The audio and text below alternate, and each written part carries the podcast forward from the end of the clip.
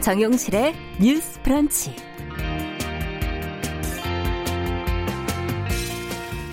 안녕하십니까 정용실입니다. 긴급 재난지원금 지급이 시작된 뒤로 지역 상권이 조금씩 살아나고 있다는 소식이 들려오고 있네요.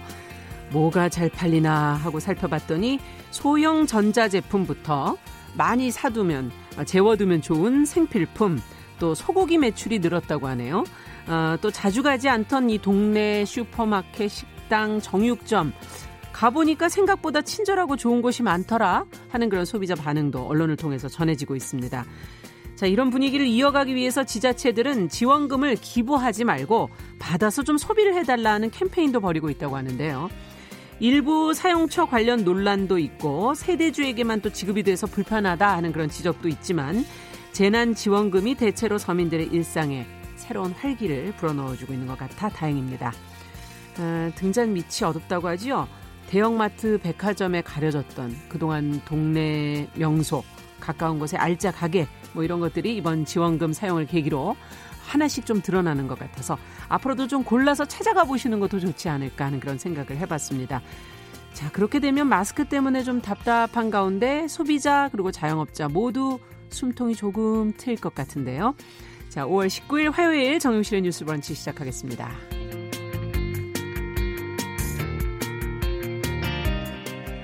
네, 뉴스 브런치 화요일 순서 안내해 드리겠습니다. 오늘도 주요 뉴스와 논평 뉴스픽에서 전해온 송문이 두 평론가가 전해 드리고요.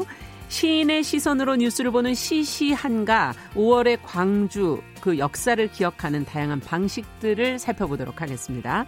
그리고 환경하자에서는 코로나19 사태로 늘어난 이 일회용 플라스틱 사용 문제에 관해서 이야기해 보도록 하겠습니다.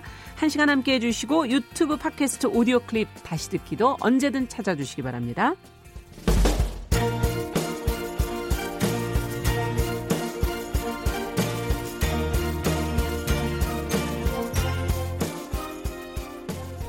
여성을 위한 시사 정보 프로그램 KBS 일라디오 정용실의 뉴스 브런치 여러분의 의견을 기다립니다. 샵 9730으로 문자 보내 주세요. 짧은 문자 50원, 긴 문자 100원이 부과됩니다.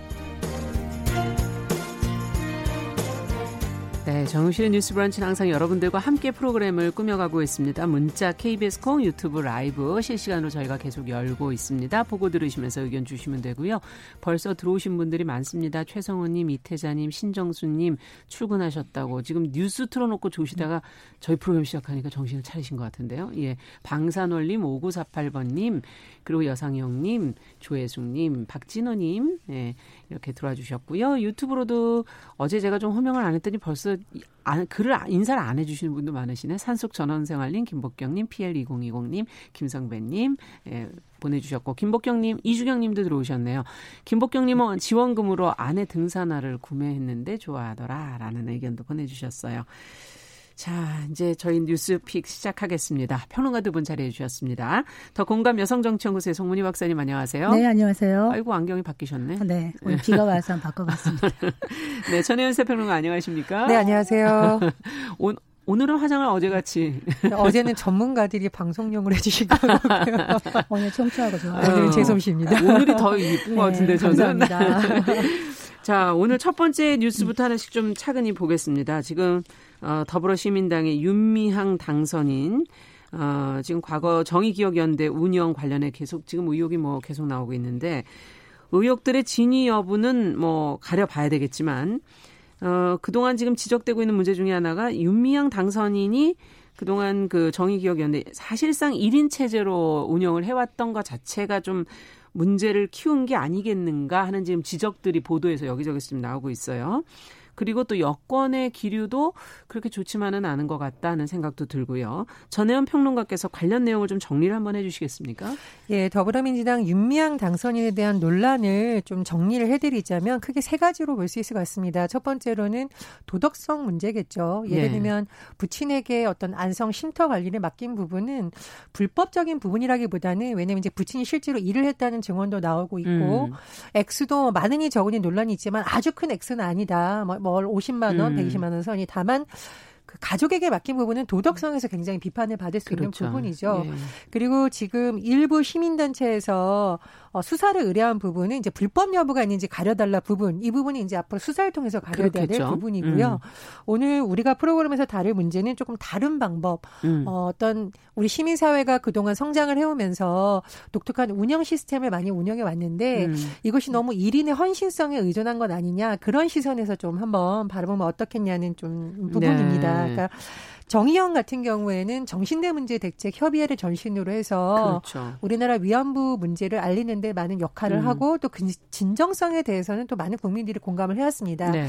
그런데 윤미향 당선인을 둘러싼 여러 가지 의혹이 제기된 부분이 너무 1인 시스템으로 운영하다 보니 음. 뭐 회계라든가 자금을 운영하는 면에 있어서 시스템의 취약성을 드러낸 것 아니냐라는 지적이 나오고 있는 거거든요. 네. 그래서 일부 언론 보도를 보면 윤미향 당선인이 사실 거의 30년 동안 정대협에 헌신해 왔다. 이런 거는 이제 많은 분들이 증언이 나오는 것 네. 같습니다. 거의 어, 상근 간사의 역할을 했다고 하는데 시민사회에서 상근 간사라는 것이 일은 제일 많이 하고 권한은 별로 없는 사람들이 보통 상근 간사를 많이 하거든요. 음. 일 잘하는 실무자, 음. 일 제일 많이 하는 실무자 보통 이렇게 많이 불립니다. 그래서 윤미향 당선인이 오랫동안 그런 일을 해온 부분에 대해서는 뭐 긍정 평가가 있는데 음. 문제는 뭐냐면 이 정의연이라는 조직 자체가 점점 방대해지고 그렇죠. 우리가 최근 논란이 됐던 쉼터 이런 부분도 보면 몇 백만 원 단위가 아니라 뭐 10억, 7억 네. 이런 단위로 움직이거든요.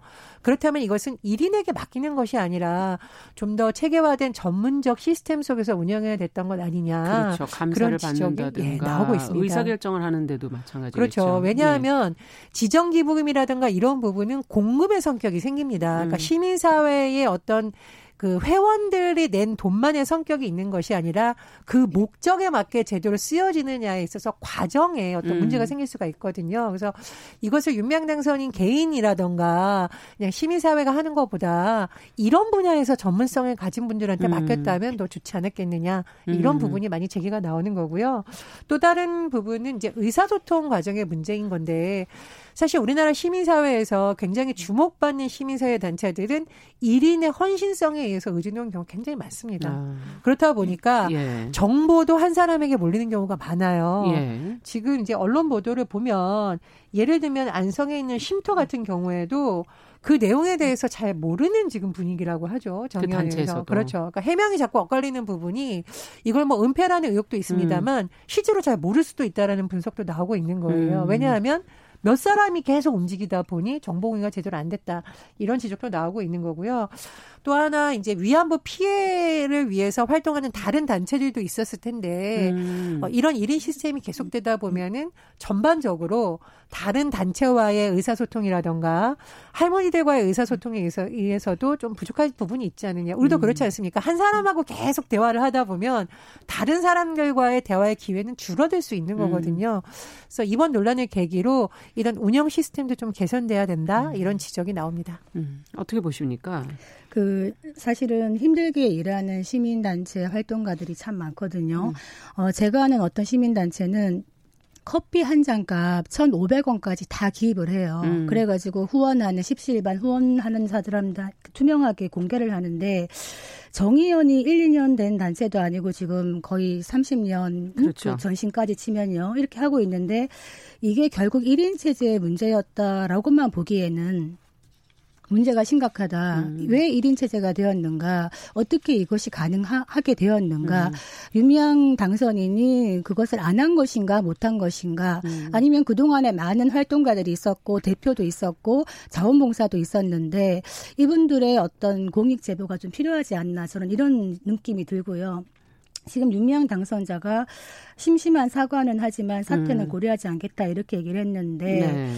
정의연 사건과 관련해서 저는 이용수 할머니 피해자이자 당사자인 이용수 할머니의 말을 새겨 들어야 된다고 생각하는 것이 단체의 적폐를 나는 얘기하고 있다. 이 얘기를 하시거든요. 음. 그 적폐라는 것은 무엇이냐 하면 이 정의연 활동이 앞으로 나아가야 되는 방향과 그동안에 뭔가 단체 활동에서 문제가 있었다면 이것을 바로 잡자는 이런 이야기이기 때문에 이번에 투명하게 회계 감사라든가 이런 건 당연히 해야 된다고 보고요.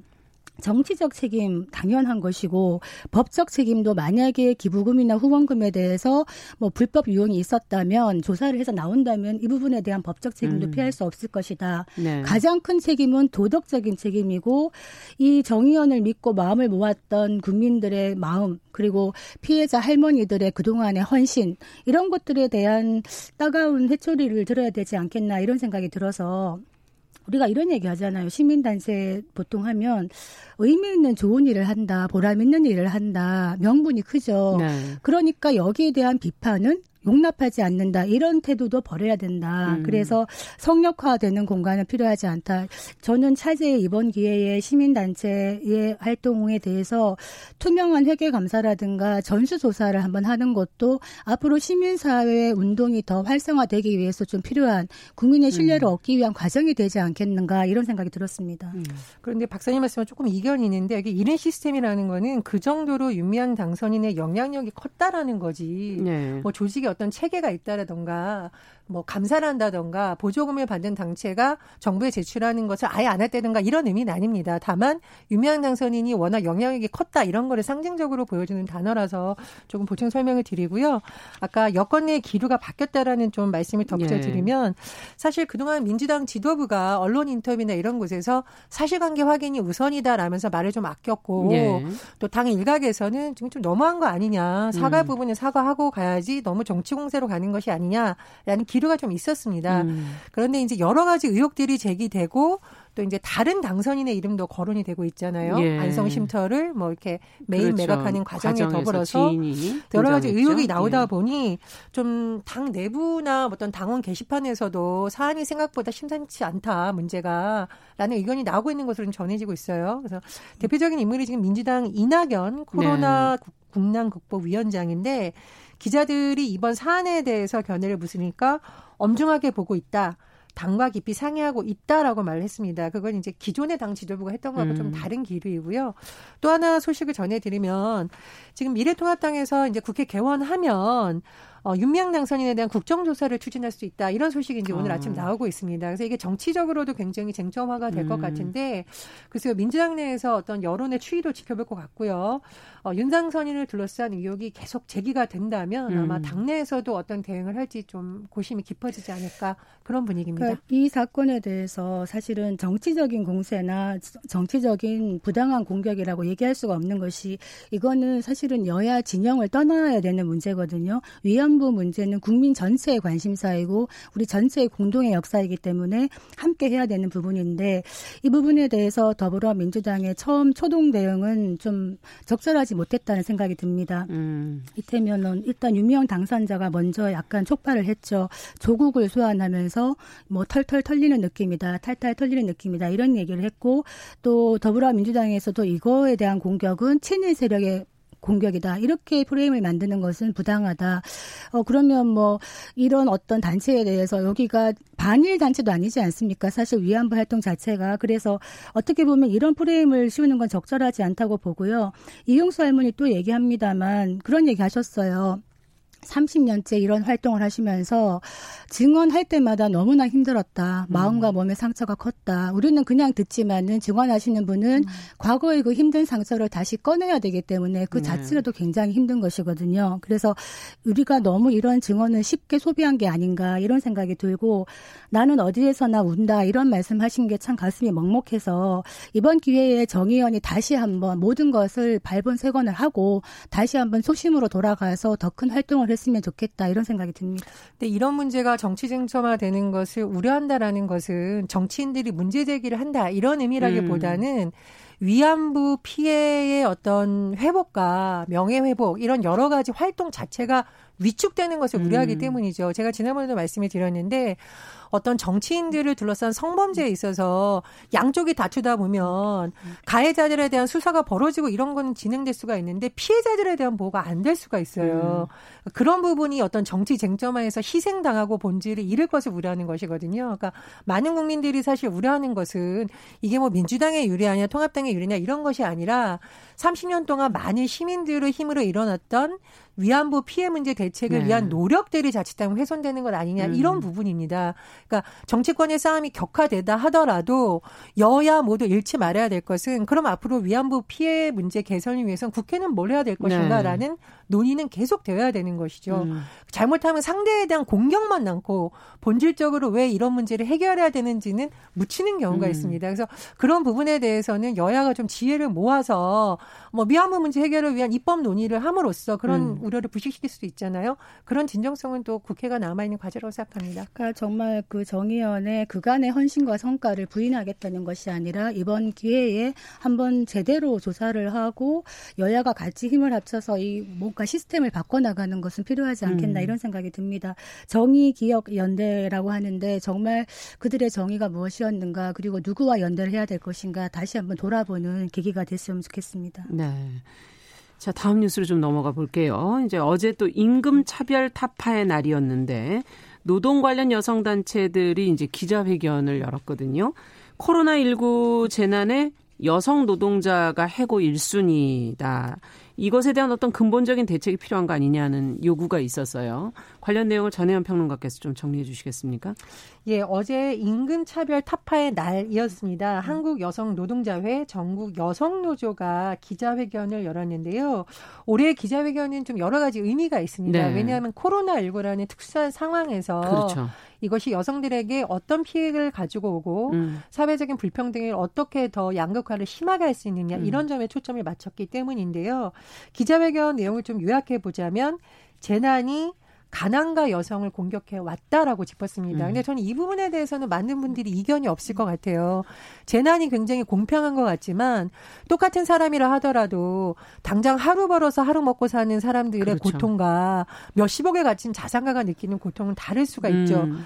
특히 여성들 같은 경우에는 불평등 문제가 계속 제기되는 이유가 여성들이 지금 많이 있는 직업군이 해고가 굉장히 쉬운 직업군이라는 지적이 나오고 음. 있습니다. 예를 들면 가사노동자 아무래도 여성분들이 많잖아요. 근데 가사노동자 같은 경우에는 권리 보장이 제대로 되고 있지 않다 보니 가장 어떻게 손쉽게 쉽게 해고가 되는 부분 아. 또 이런 부분이기도 하고 또 청소 노동자 중에서도 여성 비정규직들이 많은데 네. 사업장들이 코로나19에서 일부 문을 닫다 보니 인원을 음. 감축하고 그러다 보면 적은 인원으로 일을 하다 보니 일이 두 배가 늘었다. 음. 근데 어디 가서 이제 하소연할 데도 없고 권리 주장을 하기도 힘들다. 이런 음. 주장이 나오고 있는 겁니다. 그리고 통계상으로도 좀 문제가 있는데요.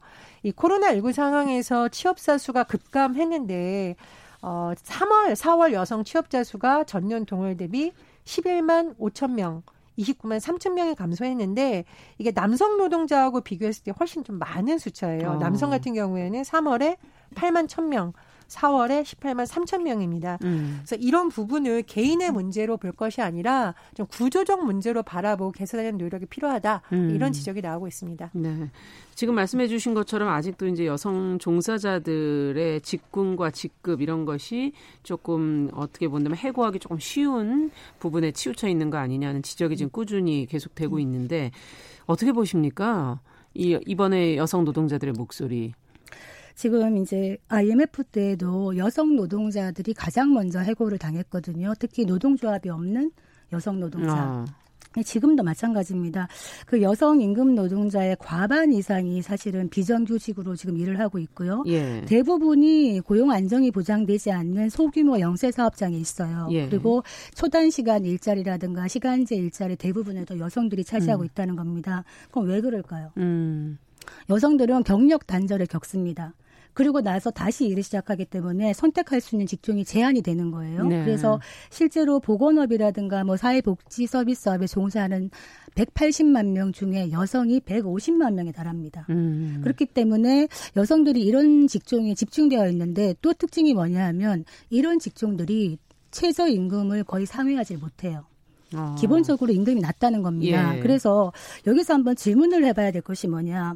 돌봄 노동자들의 임금이 낮은 것이 당연한 것인가? 음. 한번 질문해 볼 필요가 있어요. 특히 남성들만 모이는 사업장과 여성들만 모이는 사업장의 임금 수준이 차이가 난다는 거죠. 예.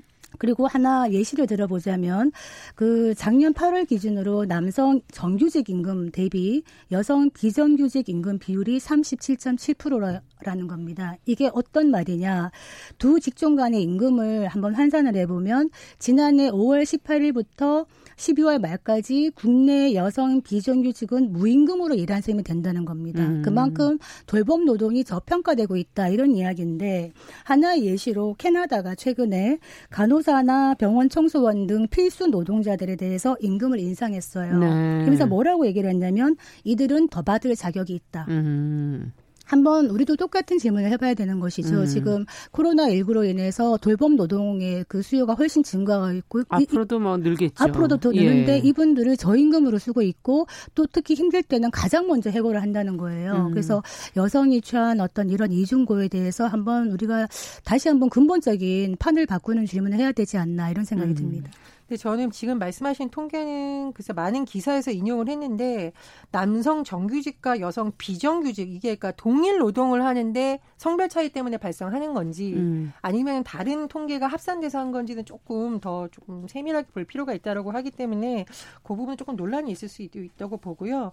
근데 이제 돌봄 노동에 대해서는 이제 두 가지 시선이 있는 것 같습니다. 네. 돌봄 노동 자체가 너무 저평가됐다라는 부분이 하나 있고요. 음. 또 하나는 여성들이 사실 사회 문화적 구조 속에서 돌봄 노동이 당연한 것으로 되다 보니 일도 하고 가사일이라던가 특히 그렇죠. 아이를 양육하는 모든 음. 일을 떠맡으면서 실제로 겪는 고통이 너무 크다라는 호소가 나오고 있는 거거든요.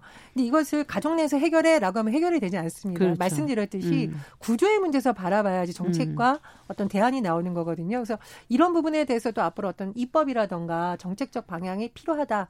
저는 음. 그렇게 좀 말씀드리고 싶습니다. 음. 그래서 아마 지금 말씀하신 그 부분에 대해서 조금은 더 쉬운 예를 한번 음. 들어드릴게요. 이를테면은 정규직과 남성 정규직과 여성 비정규직의 임금 비율을 얘기한 거는 정 규직과 비정규직 자체가 차이가 나는 데다가 그렇죠. 특히 여성은 비정규직이 많기 때문에 비교가 된 것인데 가장 아래와 가장 위를 네, 비교하신 가장 거죠. 가장 동등한 수준에서 비교를 한번 해보자면은 음.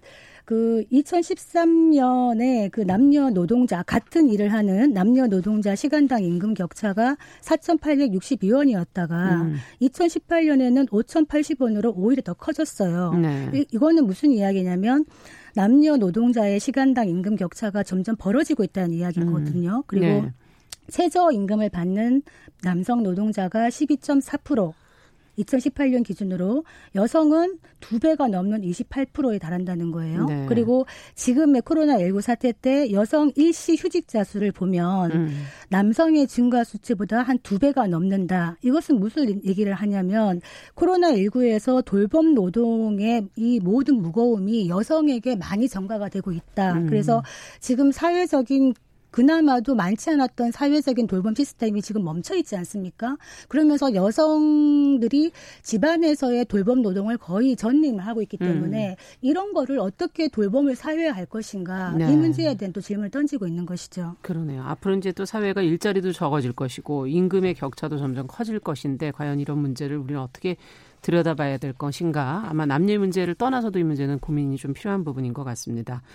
자, 마지막으로 짧게 저희가 디지털 성범죄 양형 기준 강화하는 논의가 있을 것이다 이런 얘기를 몇 번 필요하다 이런 얘기를 해드렸었는데 지금 4개월 뒤로 연기가 됐다는 소식이 있어요. 이유가 뭔지 송 박사님 정리를 좀 해주시죠. 네, 지금 디지털 그 성착취 관련해서 양형 기준이 너무 이제 약했기 때문에 올리자 네. 이런 의견이 많았는데 이것이 지금 늦어 빨라도 12월 말이나 되어야지만 보도가 그렇게 나오고 가능할 있어요. 것 같다고 네. 나왔어요. 네. 근데 왜냐하면 또 불가피한 측면이 있습니다. 지금 양형 기준을 만들려면 법에 맞춰서 해야 되는데 네. 지금 이제 그 성폭법 개정이라든가 아동 청소년법 개정안이 20일 날 만약에 본회의를 통과한다든지 이렇게 되면은 음. 그걸 보고 맞춰야 되는 것이기 때문에 기다려야 되는 겁니까? 네, 그런 네. 면은 있습니다만 문제는 너무 늦다는 느낌이 드는 거죠. 그러니까 12월 7일 날 최종 양형 기준안이 만들어지고 네. 관부의 개제가 12월 말에 되면은 이 양형 기준안이 언제부터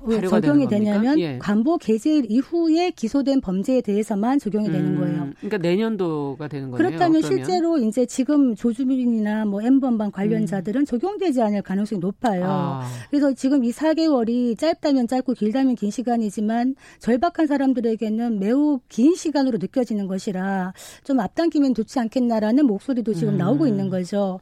실제로 이 양형 기준을 그 전까지라도 12월 전까지라도 만약에 디지털 성범죄에 대해서 그 징역 5년 이상 뭐 이런 식으로 되어 있는데 예. 실제 판사들이 어느 정도로 적당하다고 생각하느냐 설문조사를 해봤더니 기본 양형이 이런 범죄에 대해서 징역 3년으로 나온 거예요. 판사 668명을 상대로 설문조사를 설문조사. 했는데 예. 이 징역 3년이 중요한 거예요. 왜냐하면 징역 3년이라면은 집행유예가 가능한 형량이거든요. 음. 그래서 이게 손방망이 처벌이 나오는 거예요. 그렇군요. 그래서 이 부분에 대해서 조금 앞당기면 좋겠다라는 절박한 목소리가 있다. 이 말씀 드리겠습니다. 어떻게 보십니까? 아, 뭐, 법 개정안을 또 반영해야 되는 불가피한 면이 있지만 굉장히 좀 아쉬운 상황이고요. 예. 저는 이제 사법부가 사법부 독립을 많이 얘기하는데 그것은 정치적 외압이라던가 권력기관이라던가 음. 또는 근권에 의해서 흔들리지 말라라는 것이지 음. 피해자의 입장에서 새롭게 반영돼야 되는 어떤 시대의 흐름을 외면하라는 것은 아니거든요. 예. 그래서 일부 판사들이 어떤 판결에 대해서 막 비판을 받는 것에 대해서 사법부의 독립을 얘기하는 건 조금 맞지 않는다고 음. 보고요. 그리고 최근 추미애 법무부 장관 인터뷰 내용을 보면 아마 법무부나 검사들도 이 디지털 성범죄 추적했던 뭐 그 불꽃이라던가 또는 예. 리셋, 프로젝트 음. 리셋 또 시민사회 단체들 이런 분들을 만나서 현장에서의 얘기를 좀 들어보면서 아 우리가 어떤 부분에서 감수성이 부족했느냐 뭐 그런 논의를 한다고 하거든요. 그래서 음. 사법부에서도 우리가 최고 어떤 결정 기관이다 이런 전문가의 어떤 벽을 조금 깨고 네. 어, 피해자 지원 단체라든가 이런 분들의 좀 대화를 통해서 음. 왜 지금 국민들이 분노하고 있는지 국민들의 법 감정을 일구는 노력 음. 좀 많이 필요하다고 봅니다. 음. 그 오늘 국제법사위에서 엠번방 방지법 이게 지금 통과가 될지를 좀 지켜봐야 되는데요. 여기에 대해서 이제 인터넷 업계나 시민단체가 좀 반발을 하고 있어요. 이게 사실상 인터넷 업체의 감청을 강요하는 게 아니냐 이런 반발을 하고 있어서 음. 오늘 어떻게 통과가 될지 좀 지켜봐야 될 것 같습니다. 네, 알겠습니다. 오늘 뉴스픽은 여기까지 듣겠습니다. 전혜연 평론가 더공감 여성정치연구소 송문희 박사 두 분 수고하셨습니다. 내일 뵙겠습니다. 감사합니다. 감사합니다. 자, 정용실의 뉴스 브런치 듣고 계신 지금 시각 10시 32분 향해 가고 있고요. 라디오 정보센터 뉴스 듣고 오겠습니다. 있습니다. 국회 행정안전위원회는 오늘 오후 전체 회의를 열어 여야가 합의한 과거사법 개정안을 논의할 예정입니다. 홍남기 부총리 겸 기획재정부 장관이 하반기 경제정책 방향에 정부의 직접 지원 외에도 민간의 투자 의욕을 높일 방안 등을 추가 반영하라고 지시했습니다. 코로나19 사회적 거리두기 기간 중 아이를 키우는 직장인을 대상으로 실시한 스트레스 진단 결과 20대에서 40대 여성 절반 이상이 스트레스 고위험군인 것으로 드러났습니다.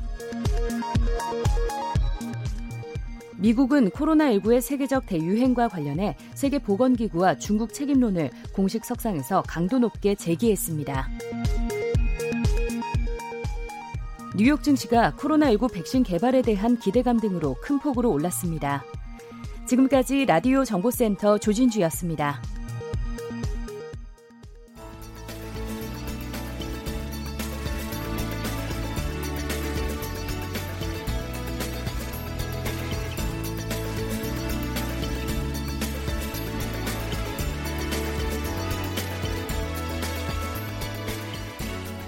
세상을 보는 따뜻한 시선. KBS 일라디오 정용실의 뉴스 브런치. 매일 아침 10시 5분 여러분과 함께합니다.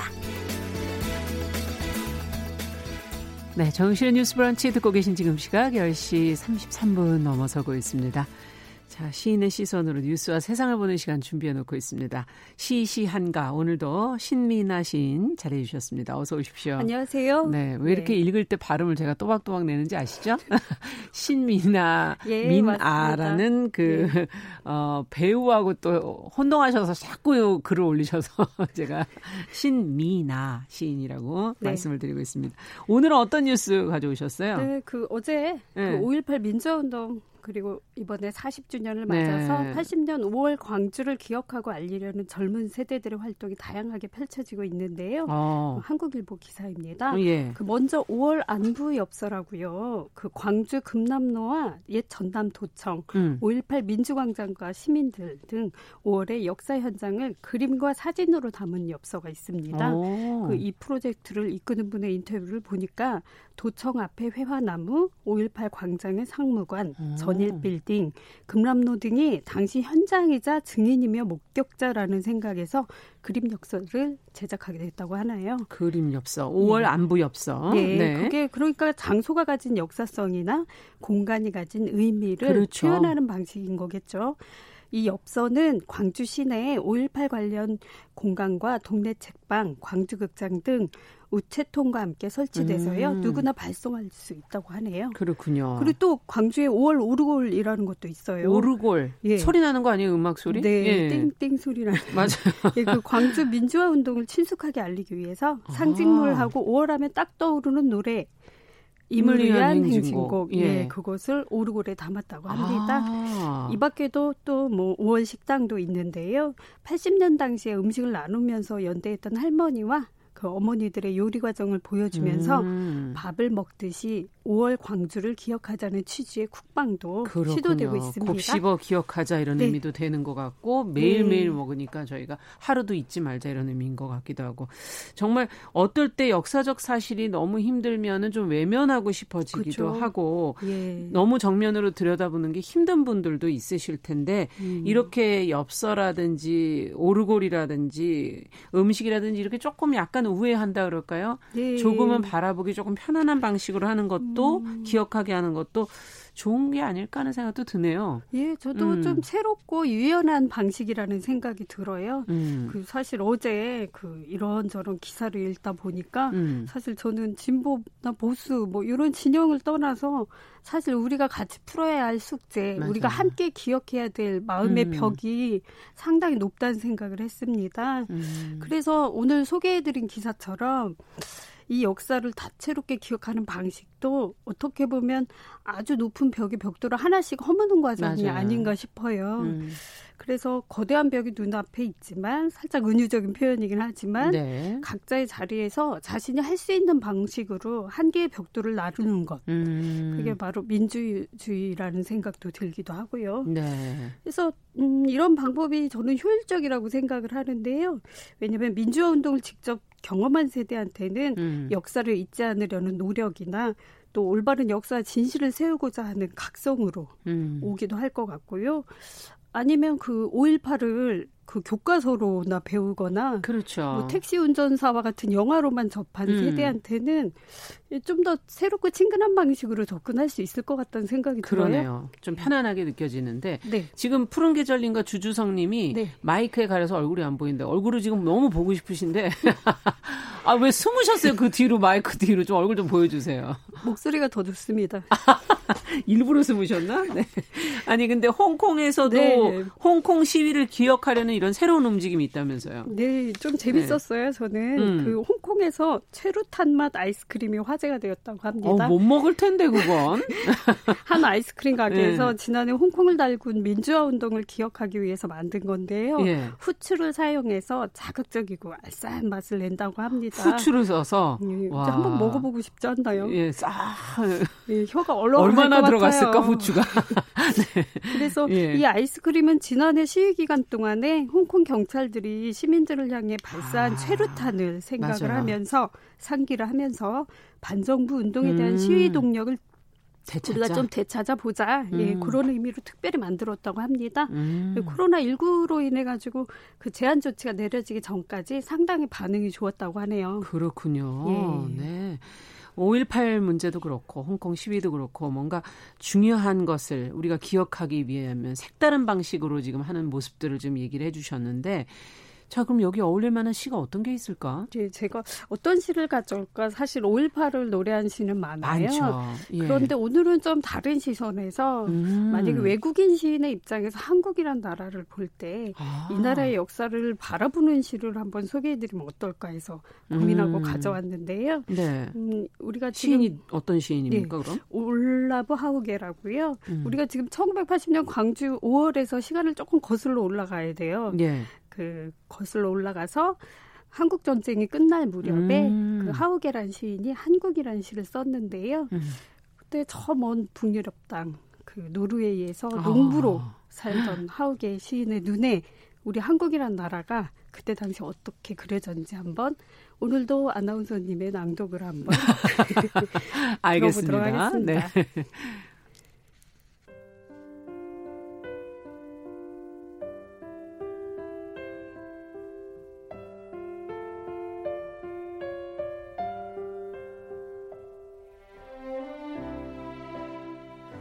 한국 울라브 하우게 나란히 누워 있다. 적이든 아군이든 갈빗대 사이엔 풀이 돋고 눈구멍으로는 빛나는 양귀비 얼굴 찌푸린 녹슨 무기들 이제 그들은 평화를 얻었다. 어디에 경계선이 그어질지 더 이상 줄다리기 하지 않는다. 오른쪽이 이기든 그른 쪽이 이기든 각자의 경계를 두고 싸우던 시절에 이빨을 넘나들며 죽음의 비밀이 배회한다. 한국의 흙에서 나온 인골들이여 협상 테이블 너머 그림자처럼 숨죽인 그대들을 본다. 계획된 행위 끝에 그대 형제인 죽음이 퇴적물로 쌓이는 그곳. 죽음은 말이 없고 그저 정치가의 싸늘한 의식에 담긴 희미한 찌푸림일 뿐 그대의 평결은 날인 찍히고 서명되어 서류철로 던져진다.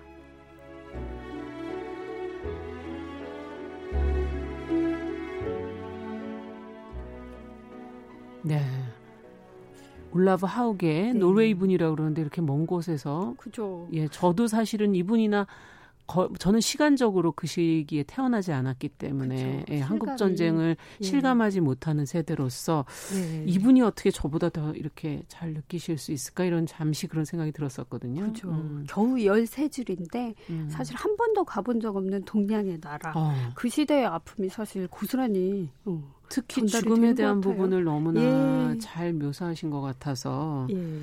갈빗대 사이엔 풀이 돋고. 눈구멍으로는 빛나는 양귀비, 음. 얼굴 찌푸린 녹슨 무기들. 음. 근데 아직도 해결되지 못한 음, 이런 과제들도 그렇죠. 예. 음. 우리가 마음의 벽을 하나씩 허무는 과정도 음. 이 시를 통해서 조금씩 유연해질 수 있을까? 시라는 게 어떨 때 보면은 이렇게 예. 말로 구구절절 설명할 수 없는 것들을 네. 근데 시로 또 이렇게 역사를 기억하기도 하고 네. 좋은 방법인 것 같다는 생각도 드네요. 맞습니다. 예. 예. 자, 그러고 보니 뭐 세월호 참사를 기억하는 방식도 요즘에 좀 다양해진 네. 것 같기도 하고. 예, 요새 예. 작가들이 어, 음. 계속 지금 벌써 뭐 따지면 5월 달 되면 69번째도 되거든요. 예. 저번 달은 사실 코로나 때문에 온라인으로 진행이 됐었는데요. 아, 이름하여 상공사 낭독회입니다. 아. 그러니까 그 취지를 살짝 말씀드리면 음. 그 상공사 낭독회는 세월호 침몰과 함께 바다에서 돌아오지 못한 304명을 기억하고 음. 진실을 규명하기 위해서 시민과 작가가 자유롭게 참여하는 낭독회예요. 그렇군요. 2014년 뭐 9월에 첫 낭독회를 했으니까요. 예. 지금까지도 꾸준히 이런 식으로 이제 기억을 하는 거죠. 작가들과 음. 시민들이. 네, 네. 앞으로도 어, 어떤 중요한 기억에 대해서 이 피해 당사자와 네. 또이 작가들 뭐 또 다른 어, 시민들도 새로운 방식으로 노력해 보는 것도 방법이 네. 되지 않을까 하는 네, 생각이 좋은, 드네요. 예. 네. 오늘 시시 한가는 역사를 기억하는 다양한 방식을 신민아 시인과 함께 이야기해 봤습니다. 오늘 말씀 잘 들었습니다. 감사합니다.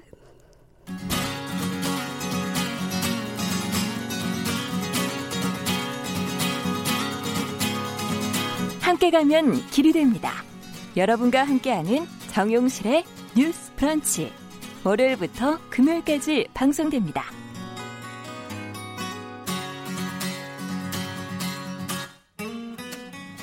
네, 이제 시작하겠습니다. 네, 정용실의 뉴스 브런치.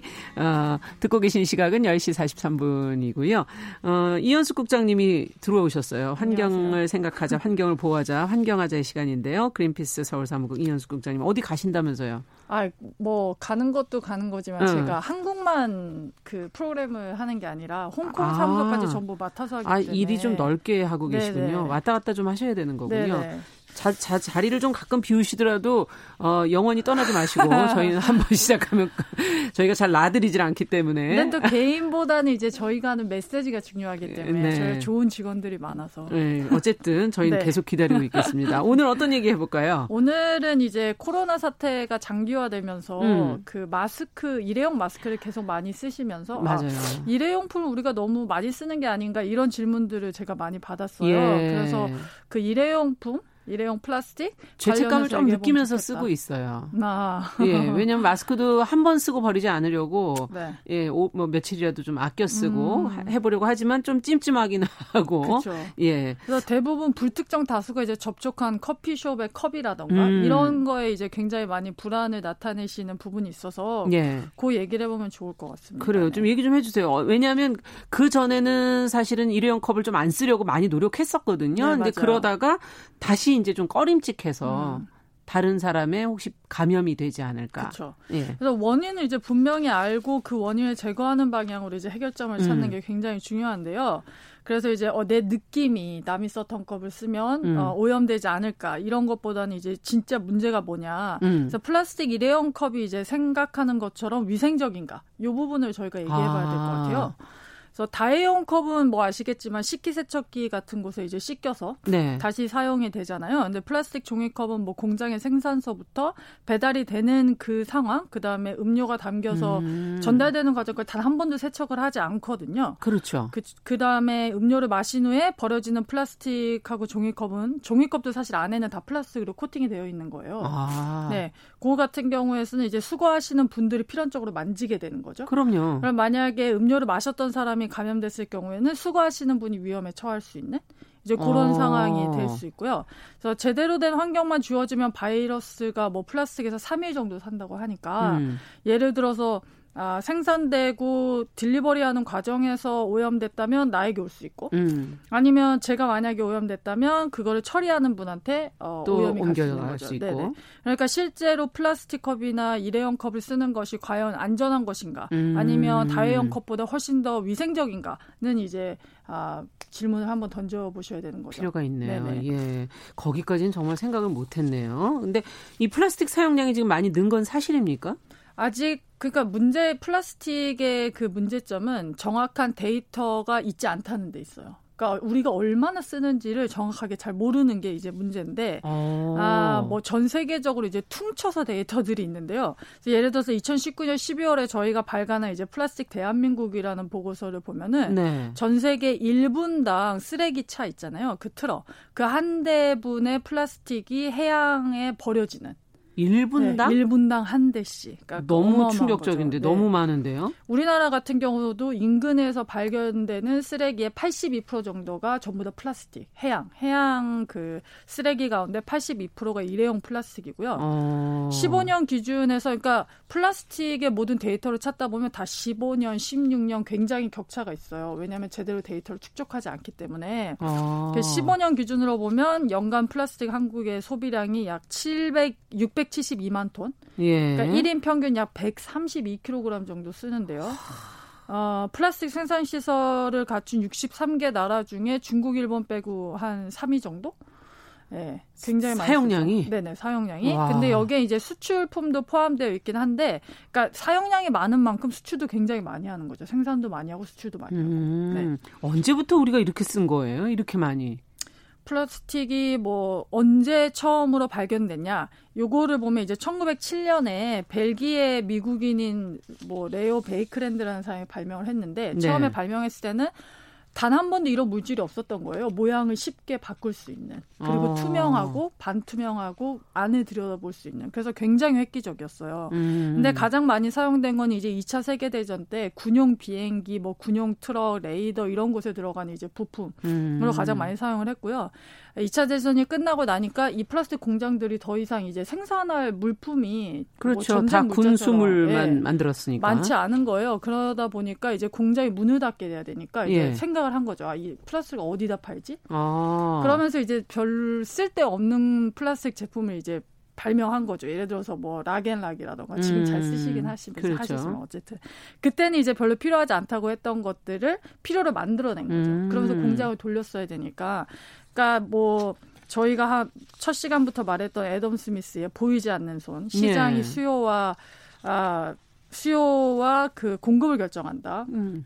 별로 말이 안 되는 게 필요하지 않은 물건을 생산했네요. 개인, 기업의 이익을 위해서 필요한 것처럼 마케팅하고 음. 그 사람들은 플라스틱을 점점 더 필요한 물품이라고 생각하면서 그렇군요. 쓰게 된 거죠. 네. 네.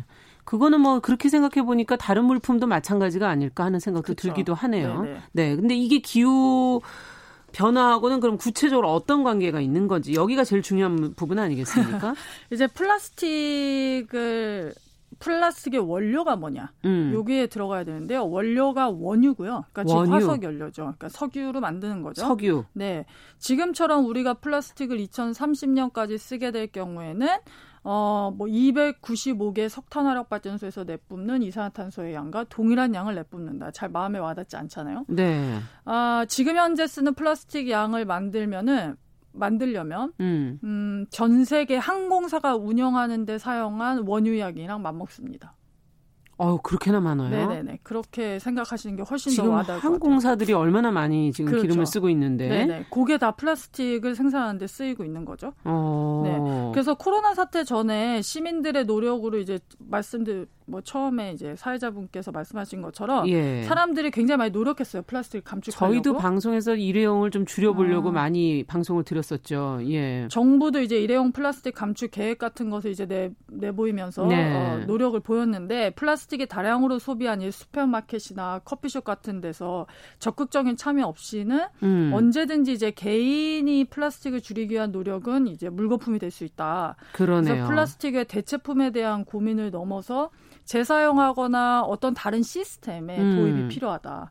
이제 요걸 얘기하는 거죠. 그래야 네. 이제 기후 변화도 줄이는 방향으로 갈 수 있으니까. 아니 그 당시에 그 해양의 플라스틱 오염 부분이 어떤 바다 새라든가 물고기 그렇죠. 뭐 거북이 들의 배를 이렇게 봤을 때 맞아. 들여다봤을 때 나중에 이제 사체가 됐을 때 그걸 저희가 네. 확인해 보면 엄청난 양의 플라스틱이 네. 거기 들어 있고 그것을 본 어, 시민들이 사실 어, 종이로 좀 대체해 본다든가 음. 빨대라든지 이런 걸 좀 줄여가려는 노력들이 네. 있었거든요.